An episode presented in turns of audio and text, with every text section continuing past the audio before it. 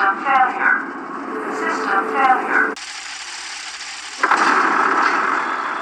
and I'm gonna be in the middle of it. And then it's gonna be, what about us? Well, why did why did I get any potato chips?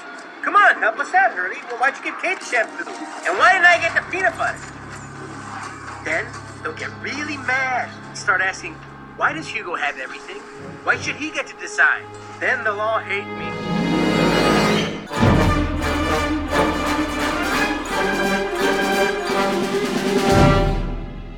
Hello, everyone.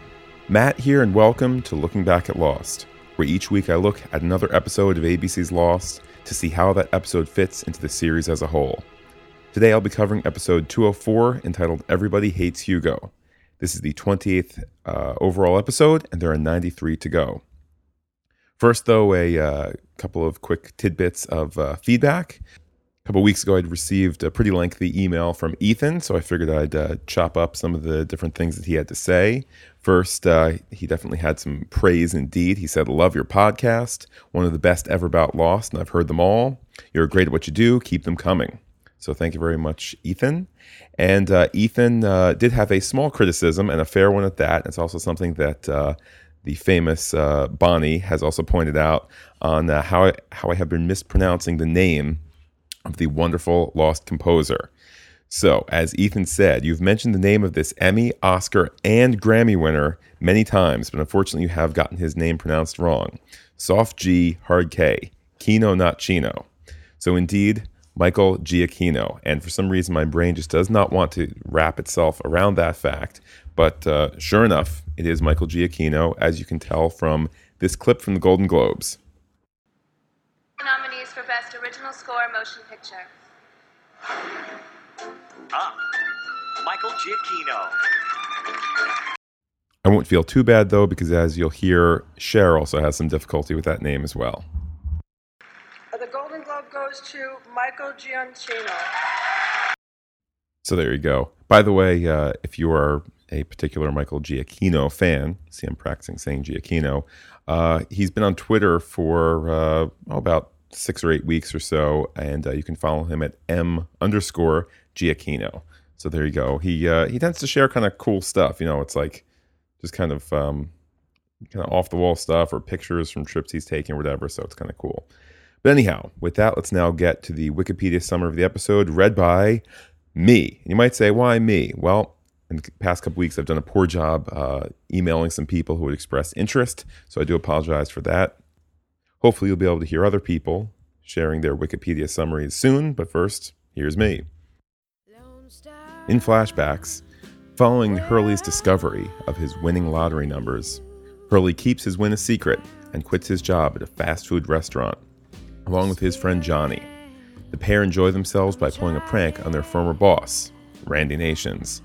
Hurley asks Johnny to promise that they will never change, and Johnny does so. Johnny pulls into a local gas station to buy some beer, but notices news crews talking to the attendant. When the clerk loudly points out Hurley as the buyer of the winning lottery ticket, Johnny's stunned expression clearly reveals that, despite his promise, everything has changed. On the island, in the Swan Station, Hurley struggles with the task of food rationing. Charlie asks Hurley if the bunker contains food, specifically peanut butter for Claire, but Hurley will not answer him. Hurley decides to enlist Rose to help him take inventory. At one point, Hurley has a strange dream, in which Jin tells Hurley in English that everything is going to change. Hurley becomes less and less certain of his ability to ration the food in a manner that keeps everyone happy. He attempts to quit, but John Locke refuses to permit it. Hurley then prepares to blow up the pantry with dynamite, but Rose intervenes. He explains that the food, newfound wealth to the survivors, will change everything and everyone will come to hate him, just as things changed when everyone knew he won the lottery. However, Rose talks him out of his plan.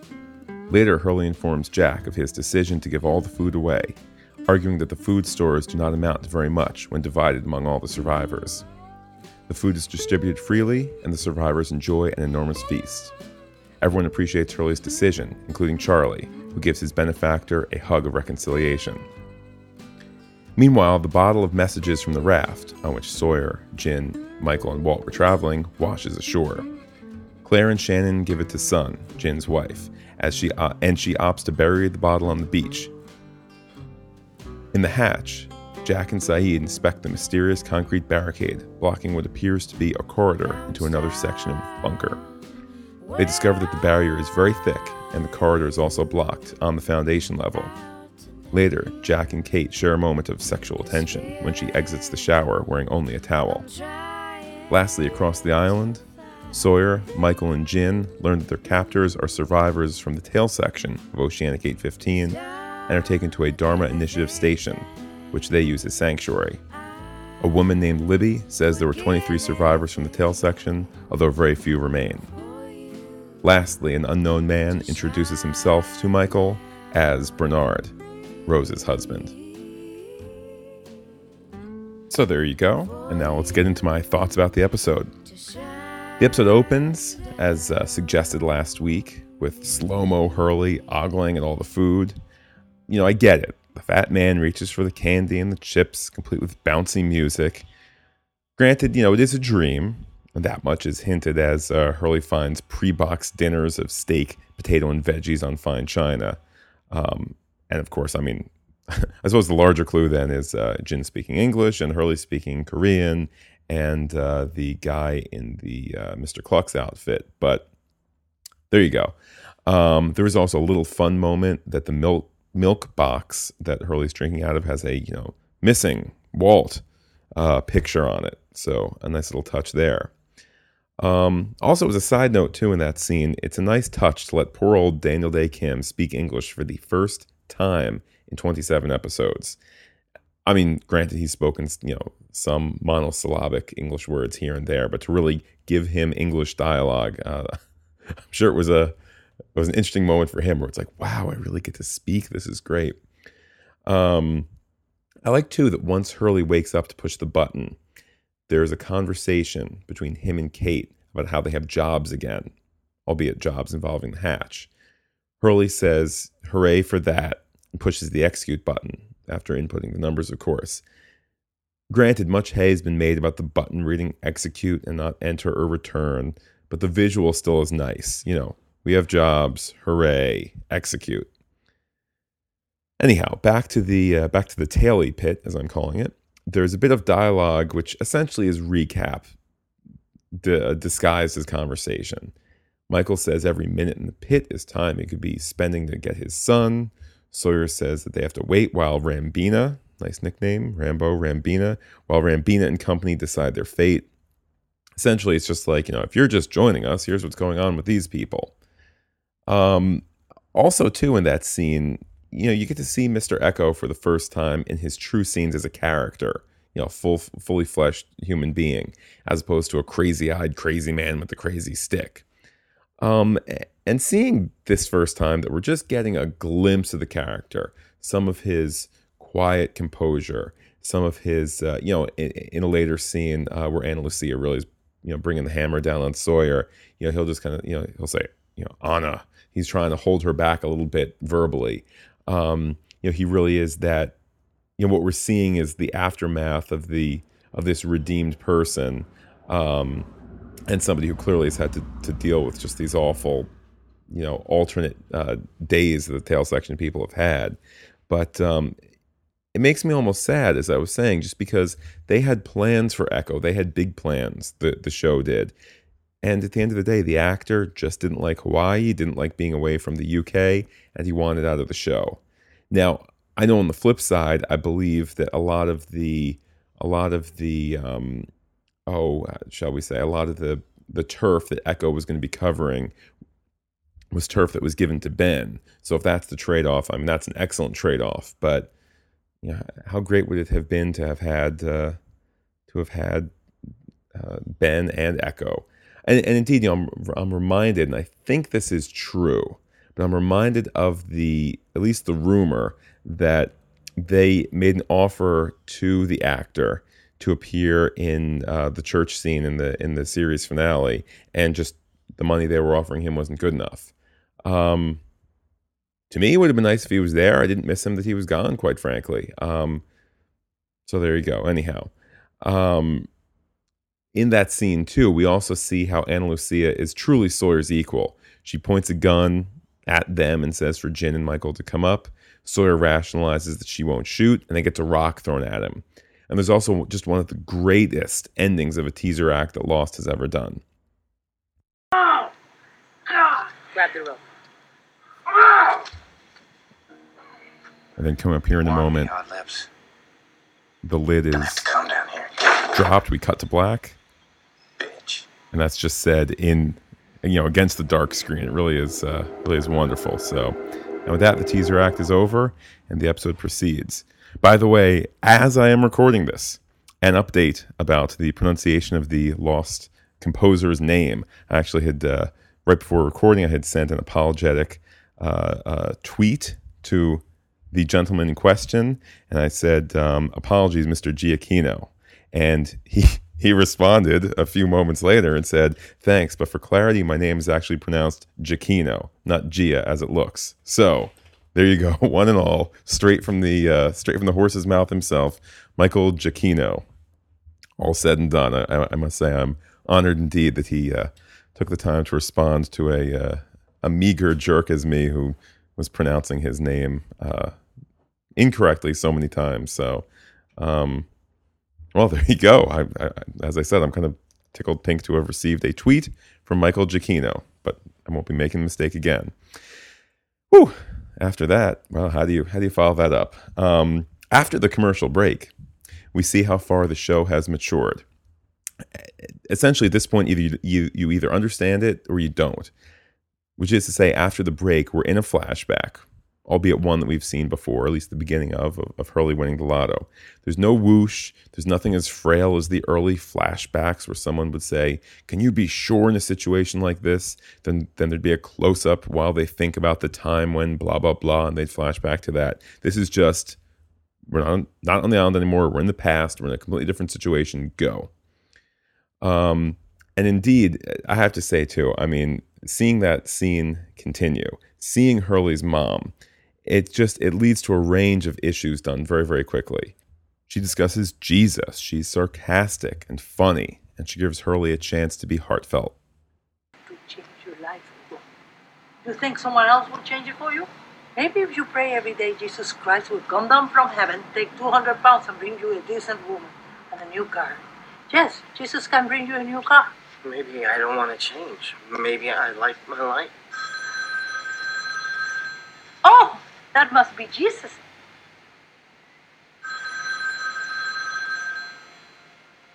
Hola. Momento. Yes, it is Jesus. He wants to know what color car you want. I mean, how do you top that? Yes, it is Jesus. He wants to know what color car you want. It's just, uh, I don't know. It's it's it's mean and it's funny and it's sarcastic and it's her trying to, uh, you know, uh, trying to move Hurley's life along with uh, the stick more than the carrot. And um, you know, there's also just that glimmer of Hurley essentially saying, you know, what's wrong with me liking the me that I am now? Um, you know, which in and of itself is not uh, not a bad message. Uh, so there you go. Very, uh, very sweet, sweet moment of Hurley out of some rather sour mothering there. But anyhow, moving on. After the flashback, there's some rather awkward dialogue between Hurley and Charlie. I'm not sure why the show does that from time to time. Have Hurley kind of stumble and bumble over his, I don't know, dudes and his, it's a bunker, I guesses. You know, at least it lets Charlie go from being a bit vindictive to funny. Well, at least funny and vindictive. You gonna lie to me? You gonna lie to the baby? Dude, look, I'd never lie. Oh, and the time you told me you were worth 150 million dollars. It's 156 million. I'm sorry.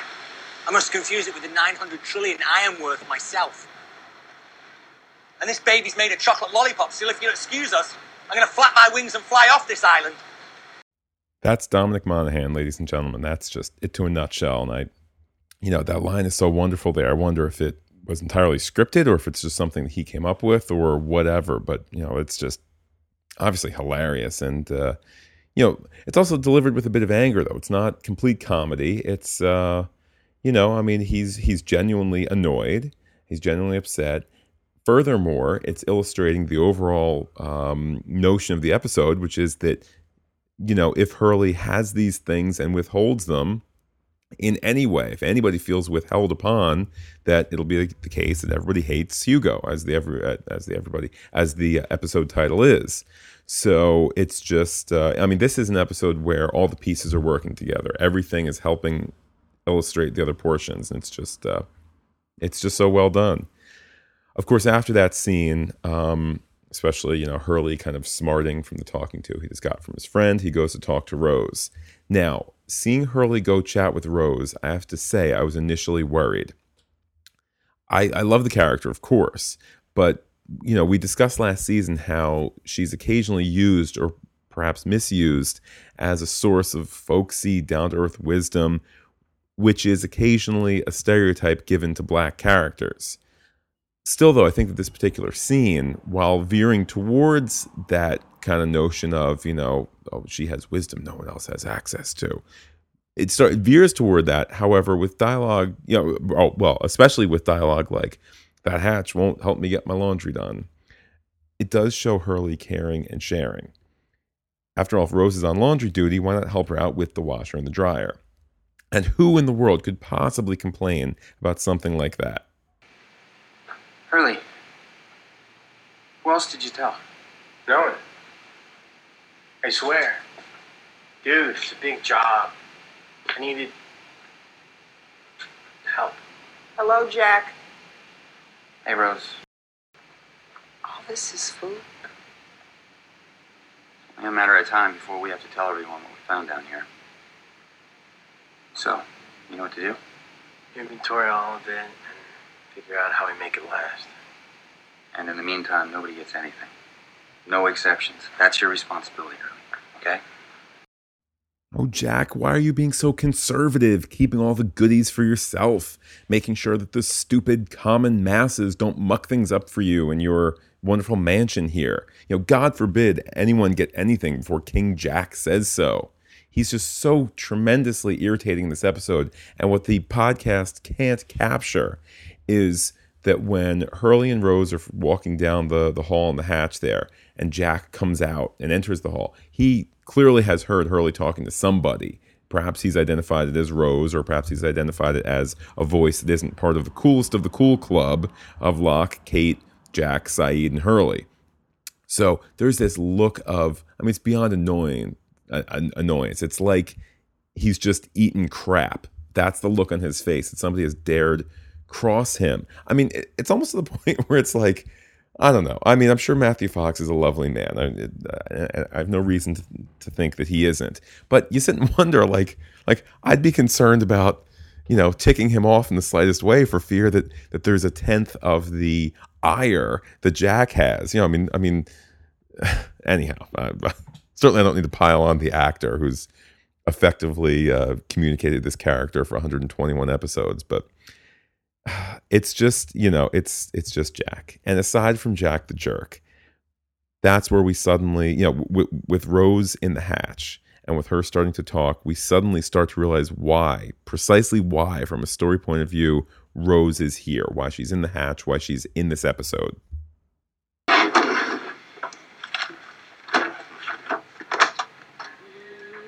apollo bars you ever hear of these Mm. The candy is candy. That's what Bernard always says. Talk about a sweet tooth. Man has a mouth full of sweet teeth. Bernard, that was your husband? Is my husband. Oh, but I thought it was in the back of the plane. I'm sorry, I didn't mean. No, no, that's okay. Don't feel bad. Bernard is fine. I know him the the greatness of this episode is in its ending, which we'll we'll talk about in due course. But for as much as some of that might sound like rehashed dialogue, bringing in new people, you know, the same complaints I had about similar dialogue at the beginning of the episode. You know, Lost has to deal with or had to deal with a you know a litany of people watching it and you know these episodes are among the highest watched over 20 million people many of them new Many, many of them new. Good, good five million or so that were new over last season. So there is a certain responsibility in the show at times to connect the dots. The entire show can't be, hey, do you remember, you know, 30, 40, 50, 60, 100 episodes ago when we told you about something, you know, do you remember? There's ton, ton of tons of us that did, many more of us who would be reminded through podcasts while the show was on, through Doc Jensen on EW.com, through tons and tons of websites, etc., through talking around the water cooler, on and on and on. But you know, there's times where you know they're setting up this wonderful ending, this wonderful ending at the end of the episode, and you know, an ending that we'll talk about soon enough. I, I'm so tempted to talk about it now, but you know, they want the full craft of that ending to be appreciated, so they're kind of you know connecting the dots here.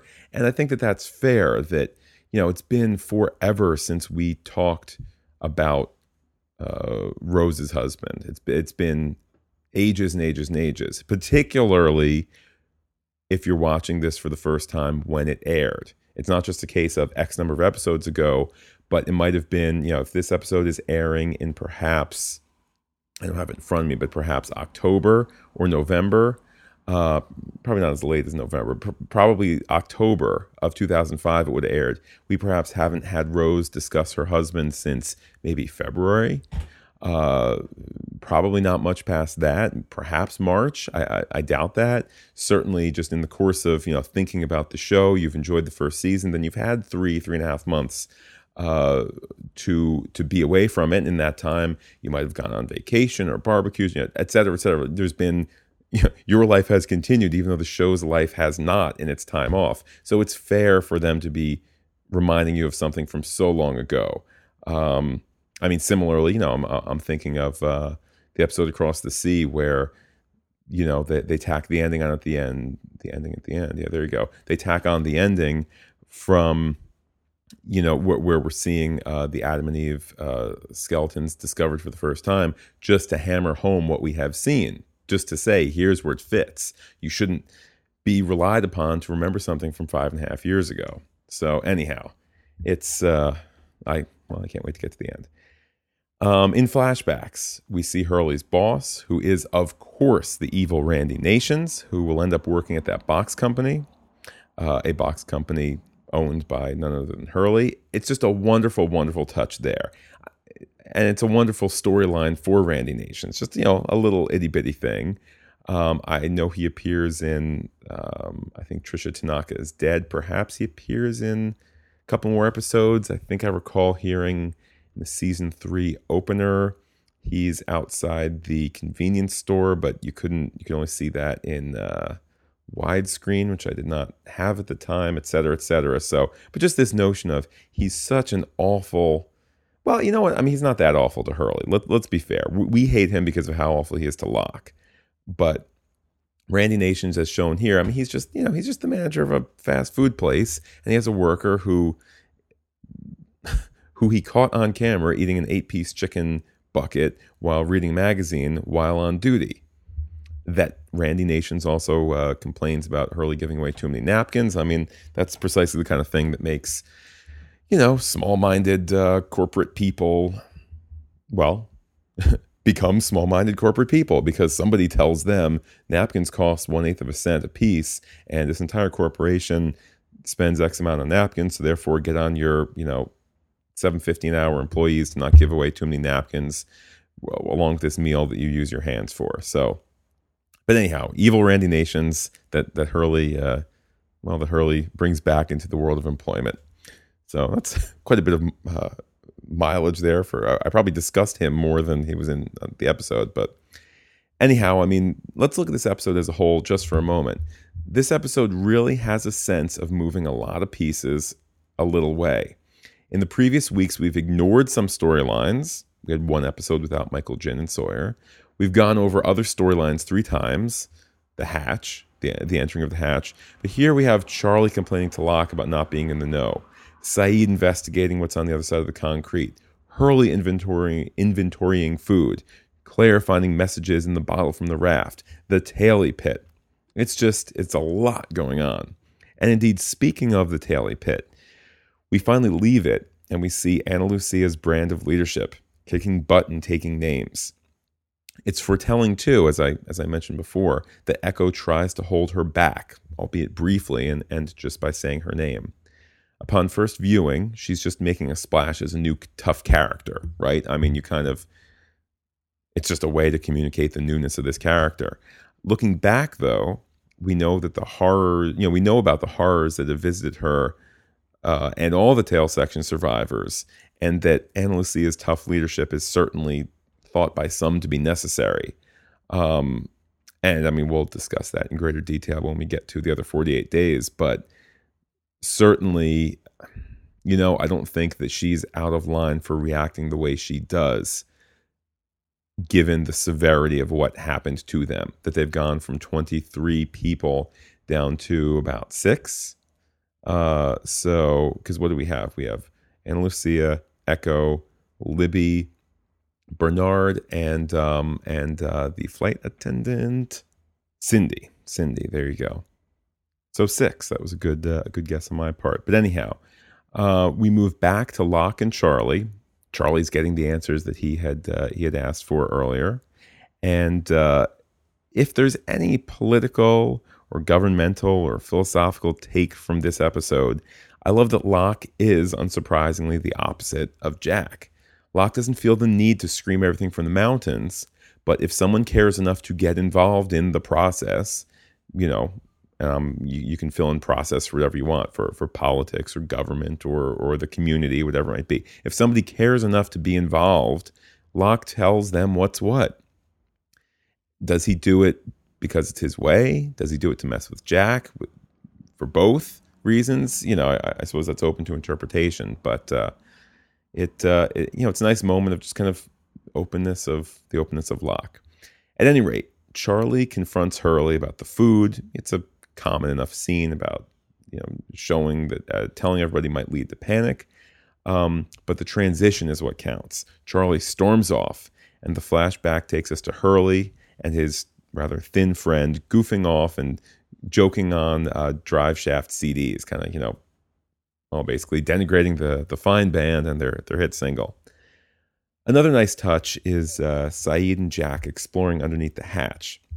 Basically, they do all that just to, to deliver the line, but how there's so much concrete poured over that one section of the hatch that it's like Chernobyl. Obviously, obviously they return to this mystery big time at the end of season five, but I suppose throughout season five as well, right? Don't we open season five with uh, Daniel in the in the hatch in the in, in the seventies? Still, though, for this episode, part of me feels like it's presented as such a big mystery and like they don't really pay it off. I mean, granted, they do pay it off, but I just kind of have this feeling like it was such a mystery, big mystery then. And then when it finally gets answered, it's just kind of like, eh, you know, it's not, it doesn't quite live up to the mystery. Um, perhaps my feelings will change when we do that episode, you know, in about a year.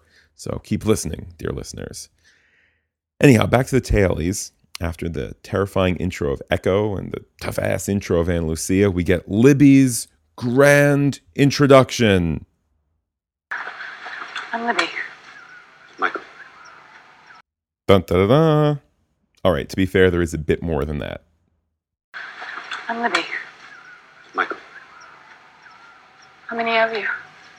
You know, on the other side of the island. When we left, around 40. How many of you survived? 23 of us.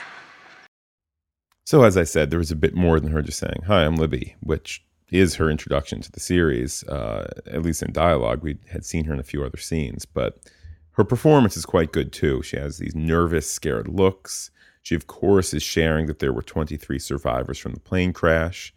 Um, there's also in this scene, a bit later in this scene, there, there's symmetry uh, between their story and that of uh, you know our friends back in the uh, the Swan Hatch, which is to say that the tailies make it to their hatch, and you know uh, there's the secret knock, uh, which is a difference, of course, and also too we see that unnamed white guy who was in Forrest Gump opens up the door, unlocks their hatch door. You know, too, seeing the arrow hatch on widescreen, I have to say it looks a tad bigger, what with being able to see some rooms off to the side. Uh, still, though, I mean, overall, it is meant to be a contrast. The Swan Hatch is luxurious by survival standards. We see Kate stepping out of the hot shower, or at least we saw that a bit earlier in the episode. It has a bounty of food delivered from time to time, record player, books, washer, dryer. The Arrow Hatch, it's been picked clean. It's essentially a cave that was just built by man. You know, a cave with a couple of couple of electric lights. That's about it. And also, too, as Michael's looking around, seeing that there are only six people plus plus uh, the the three former raft people, the Libby line from before gets paid off, and it does so to end the act. I thought you said there were 23 of them. They were.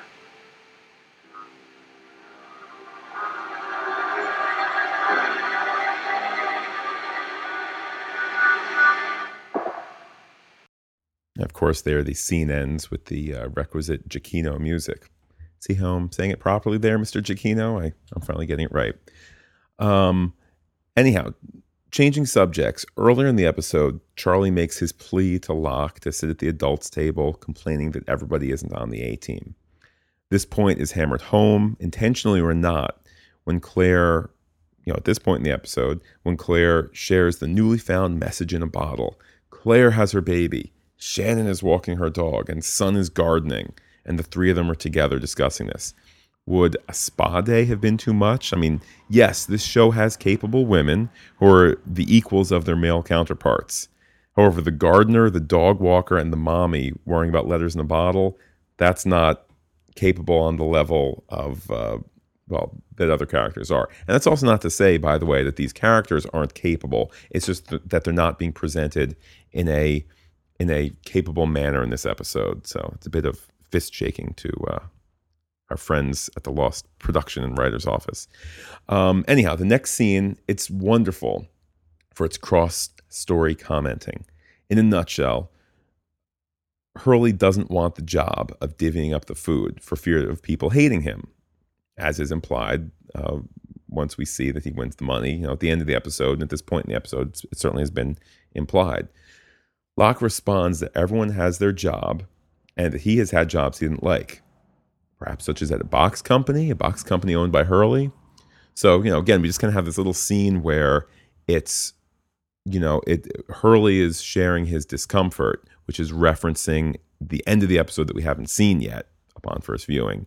And Locke's answer is referencing a job that Locke had in the past. So it's just kind of this little wonderful little uh, tied up moment here.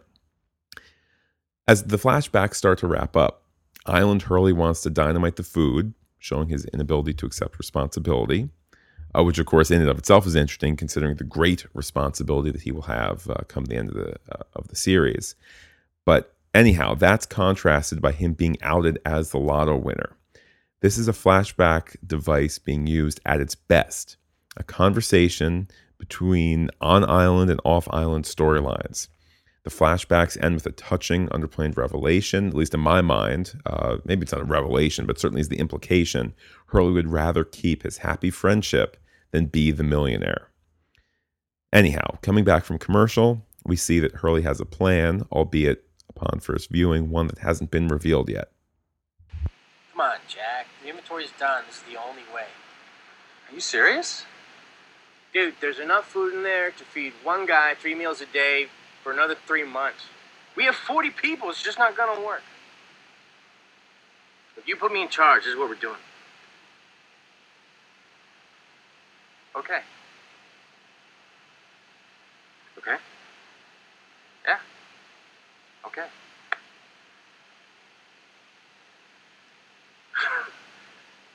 And if that last sound didn't come across great, it was Hurley just kind of laughing and exhaling. Uh, I mean, essentially at the notion that uh, he got what he wanted.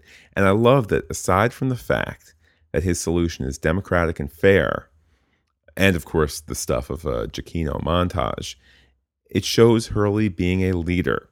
He says he was given this task and that he's done it. Uh, it shows us that there's another way to lead, one of com- you know a compassionate sharing of resources, not a this is mine, that is yours hoarding.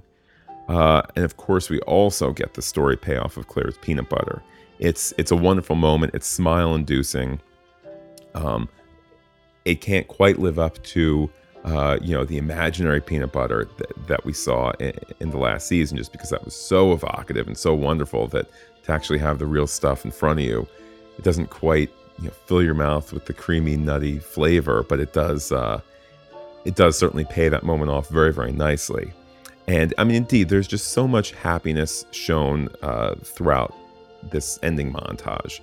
Granted, we probably should expect at this point, you know, or at least be suspicious to have the, the rug pulled out from under us. Um, but for such a tense program, it's nice just to see them letting their hair down at the end. We also do, of course, see a slightly darker side, Sun burying the bottle and bearing the fact that the raft has lightly failed. I mean, she she is all but literally burying the truth. There that there that bottle is, a symbol of the truth that the raft more than likely has failed. That's one of the last things that would just randomly fall off, you know, as you're, you know, taking a leak as you float away or whatever.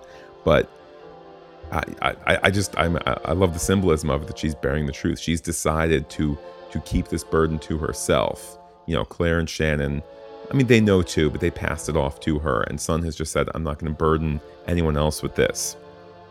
And of course, uh, eagle eyed viewers will note that before she puts the bottle into the hole, she has her ring, and after she buries the bottle, her ring is gone. And now we, we then turn to one of the great heartfelt endings of the entire series, something which asks us to question, I would argue, on a very basic level, who we are and what basic conceptions and prejudices we bring to this show. Excuse me. Hi. Back where you guys, uh, where you came from. Is there a woman named Rose there? Black chick in her 50s.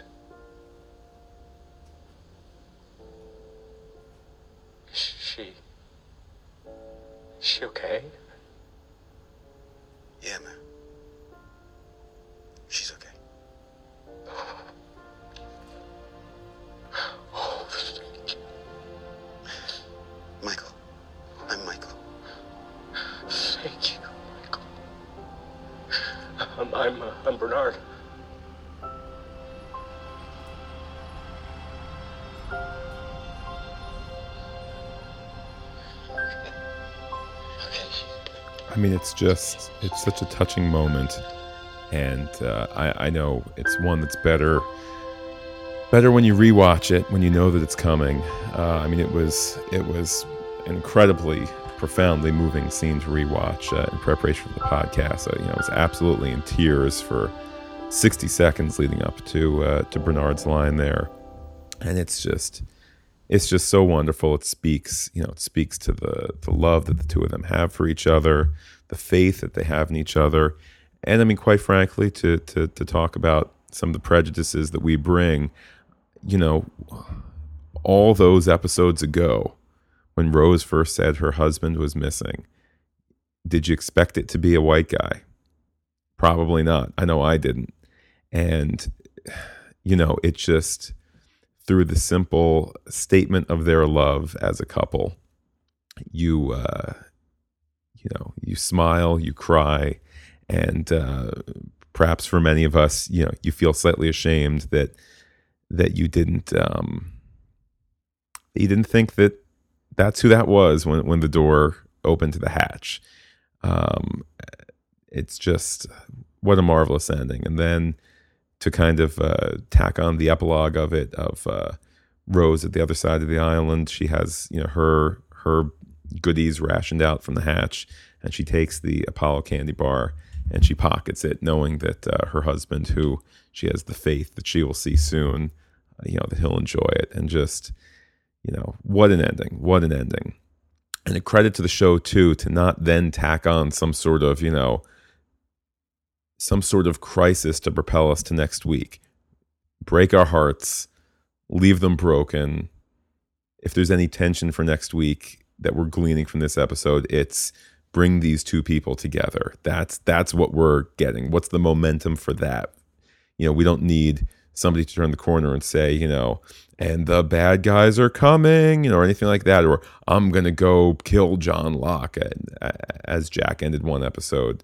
Uh, I believe it was the Boone funeral episode, but just the wisdom that they have to just say, you know, no, we're we're we're gonna end this episode with um, the conviction that the oh no that the story that we've told the characters that we have can sustain it that it doesn't need a writer to get in the way. You just have characters existing free of the show and uh, it's just so so marvelous so marvelous. And the episode ends on that note luckily we have some more uh, podcasts to go but i mean what a what an ending what an absolute ending but uh, well, it can only be a bit of a, a, bit of a letdown now to take a peek at Lostpedia to see any bits and pieces that I've missed. And uh, well, we're going to do that, even if it is a bit of a downgrade. And I'll mention too, this is uh, one of the rare times where I have not looked at Lostpedia yet at all. Normally, I've taken a peek after watching the episode and doing the notes, but before the podcast. So anyhow, let's see what Lostpedia says about Everybody Hates Hugo. They mention, as I did, that Walt's face can be seen on the milk carton from which Hurley drinks during his uh, dream sequence. Uh, so that certainly is amusing. Um, they mention as well that uh, Sayid's comment about um, concrete poured over a disaster such as Chernobyl, um, and then they tack on to that in season five, says Lostpedia, it would be revealed that the incident involved a nuclear bomb being detonated next to the electromagnetic pocket at the Swan construction site. So maybe I take back my criticism a bit. I mean, they they they sell you on a nuclear disaster, and you know there's electromagnetism, and what's the end result? A nuclear disaster and uh, electromagnetism. So fair is fair. Uh, this is the first episode where uh, Adewale uh, joins the cast uh, playing Mr. Eko. I laugh because not only will I not dare mispronounce his last name, but after the uh, the uh, uh, clarification given to me via Twitter by Mr. Giacchino about his name. I, I think it's just better to say, refer to uh, Adewale by his first name and to say what a big fan I am of his work in uh, in this, in uh, the Mummy sequel, and in in so much that he does. So with that, we'll move on. Uh, this episode is also the um, uh, the the introduction of Libby and Cynthia Watros joins the cast. Um, and uh, this is the first time and the last time until the end, says Lostpedia, that a main character was added to the cast in an episode other than a season premiere. Uh, is, of course, also the um, first appearance of Bernard. if you didn't get that, um, uh, let's see what else we have here. Uh, when Hurley wins the lottery, the announcer on TV says, That's right, Mary Jo, because this is the 16th week without a winner. That is the voice of Carlton Cuse, which I think actually is a leftover uh, factoid, perhaps, from uh, from um, the first time we saw that flashback. Um, then Lost Lostpedia mentions a couple uh, rather nitpicky bloopers and continuity errors. Yes, Sun has the ring and then loses it, but before that, there's a shot where she has no ring. Know, what do you want to? What can you do there? Also, uh, they say that uh, the, the band Hurley asks Starla out to go see. They were formed in 2004, so there's a little bit of a, of a you know continuity error there. You know, eh, whatever. Um, so from that uh, rather definite definite letdown from the uh, the great heights with which the episode itself ends, I suppose it's now time for us to start to wrap up. Next week's episode is episode 205 entitled And Found. Did you get the ellipsis there, the dot dot dot, because it's dot dot dot and found. They're being amusing again because it's lost and found. There you go. Haha. A reminder, too, that new episodes launch to the website, iTunes, and the Lost Podcasting Network on Mondays, so you can wake up bright and early and download the latest episode. You can share feedback a whole host of ways. You can leave a message on the voice message line by calling 732 707 1815. You can say hello to me on Twitter, where I am looking back lost. You can send me an email uh, to lookingbackatlost at gmail.com. You can visit the webpage, lookingbackatlost.podbean.com. And of course, you can find the show on iTunes, where reviews are always appreciated. So thank you very, very much for listening to this uh, incredibly touching and just all around wonderful episode. And I look forward to speaking with you all next week for episode 205 and Found. Take care and bye bye.